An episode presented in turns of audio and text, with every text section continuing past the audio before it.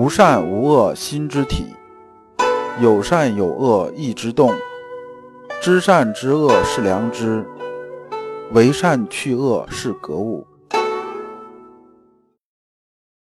各位同道，大家好，我是老刘刘长志。您现在在收听的是由老刘播讲的《传习录》通俗讲解，老刘说心学，带您领悟心学入世的智慧。各位同道，大家好，今天我们继续讲解《传习录》。今天的题目是妄心与照心，对应的传习录章节是一五零到一五一。那么呢，我们还是带着问题啊来听这一讲。问题有两个：一、照心和妄心的分别是什么？就是说啊，照心和妄心它们之间是有区别的，区别究竟是什么？二、良知有开始和结束点吗？我们看传习录原文一五零。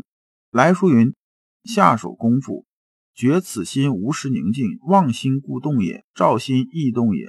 心既恒动，则无刻暂停也。这部分呢，还是答陆元敬书。陆元敬啊，就是陆程。我们看陆程这人呢，就是比较实在，而且他碰到这些问题啊，和我们初修心者碰到的问题基本差不多。那么这段他讲的是什么意思呢？他这个问题是这样子的，他说啊，我在修炼功夫的时候，就是说啊，我在世上磨啊做功夫的时候呢，我发现有这么个问题，就是说啊，我妄心呢、啊、固然它肯定会动的，这个妄心指的什么？就是啊，由于我们主观私意所产生的不符合事理的心，也就是说呢，我们讲私欲部分和妄念如惊雷啊这些东西，我们经常心猿意马，有这种感觉。就说我们在这坐着啊，本来想学习的，哎，突然脑袋冒出个念头说，哎呀，中午吃什么呀？哎，说这个晚上是不是这个五点半要接孩子呀？哎，是不是昨天啊我走的时候那个领导啊好像脸色不大对呀？今天早上那前台那个姑娘好像跟我笑了一下，她什么意思啊？然后呢，我们在学习的时候应该是啊把心思啊集中到学习上，但实际上呢，我们一会儿会冒出一个念头，一会儿会冒出一个念头，这就指的是妄心。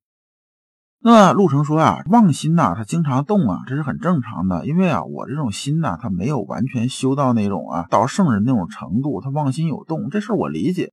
但是呢，我照心也是动的，照心指的是什么呢？指的是啊，切合事理的这种存心，就是说好的这方面这种存心，说这个也是动的。那么这个事情啊，它这个心呢、啊，它总是在动啊，我想让静下来，它静不下来啊，那我这怎么办呢？这是不是啊就偏出去了修心的这个方向了，或者说呢我这修的方式是不是不对？那么我们看先生是怎么说的。先生说啊，是有益于求宁静，是以欲不宁静耳。这句话呢，先生讲的意思是说呢，说你啊这样做是不对的。我们之前讲过叫必有是焉这个事情啊，说呢我们叫勿忘勿助啊。你这刻意去求宁静啊，这就是助，这是揠苗助长，这是不符合啊心性的运作规律的，那么你这么做是不对的。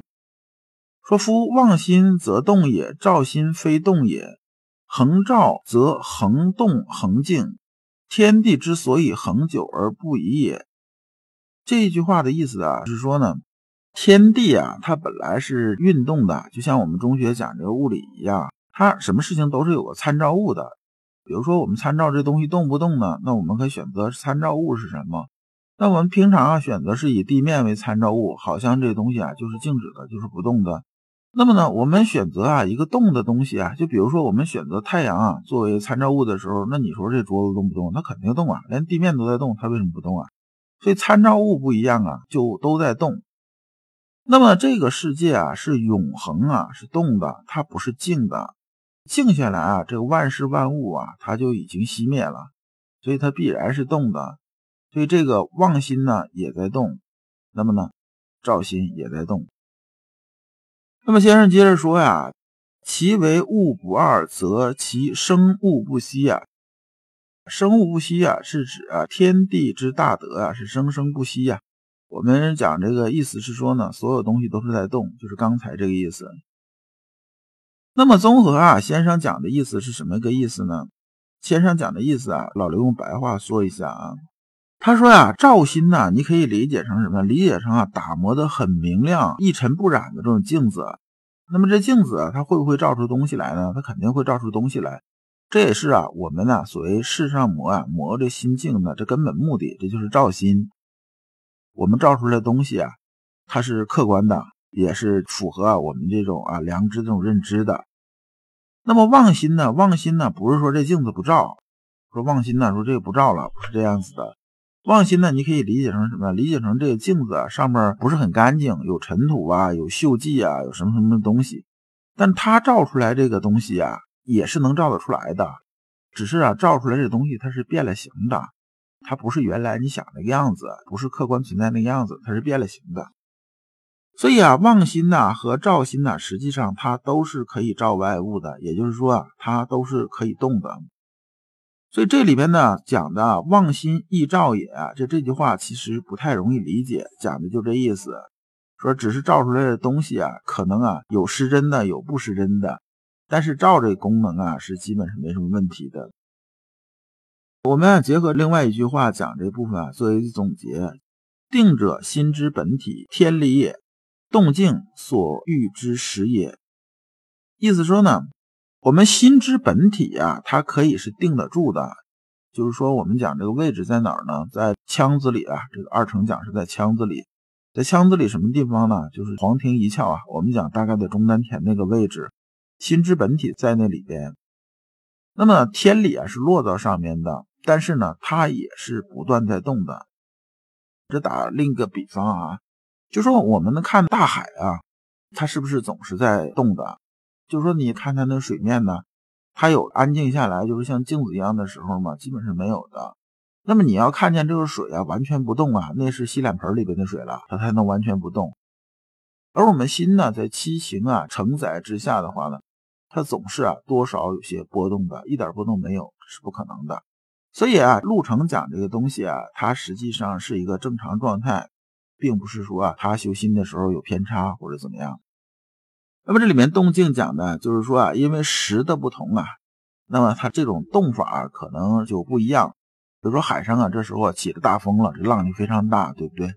那么这个时候呢，风和日丽的，基本没有什么风嘛，就是这个有点小风，它可能上面你看着感觉就跟涟漪一样，就没有什么多大这种动静。他讲的心呢，它始终是在动的，只是啊时间不同的时候，环境不同的时候，动的大小仅此而已。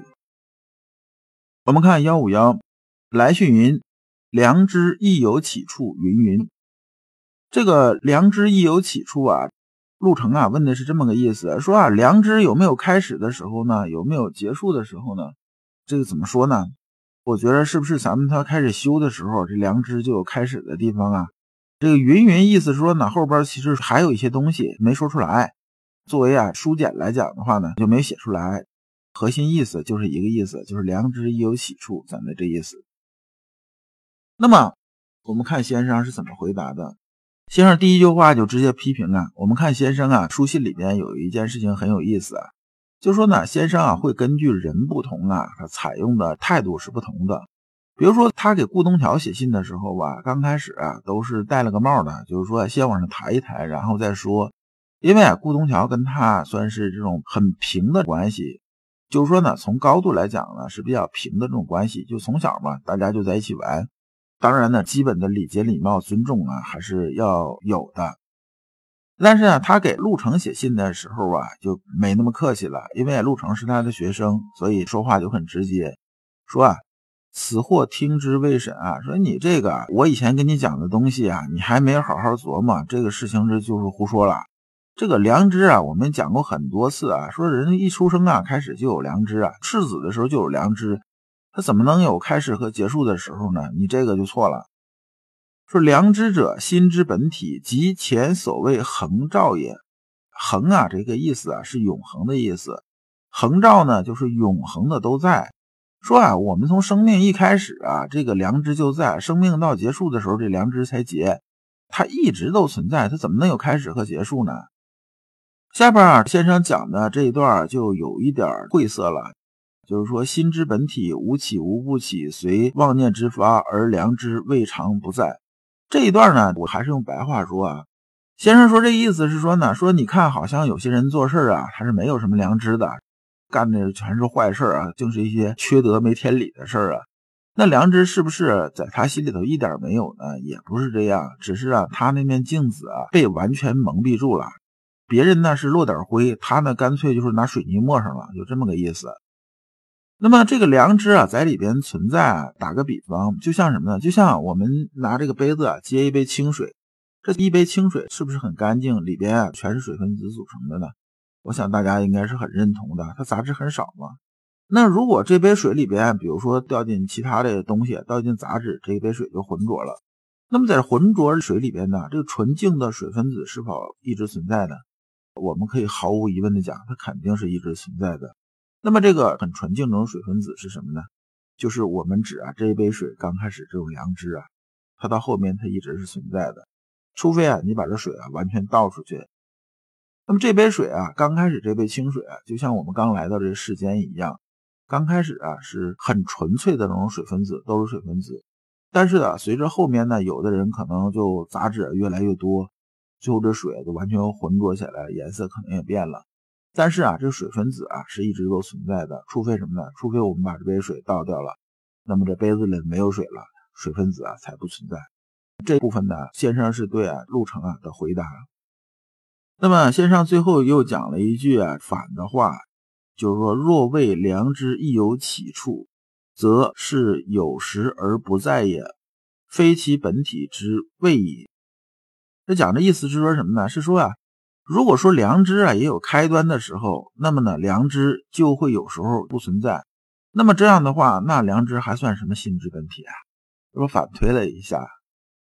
那这一讲啊我们就讲完了。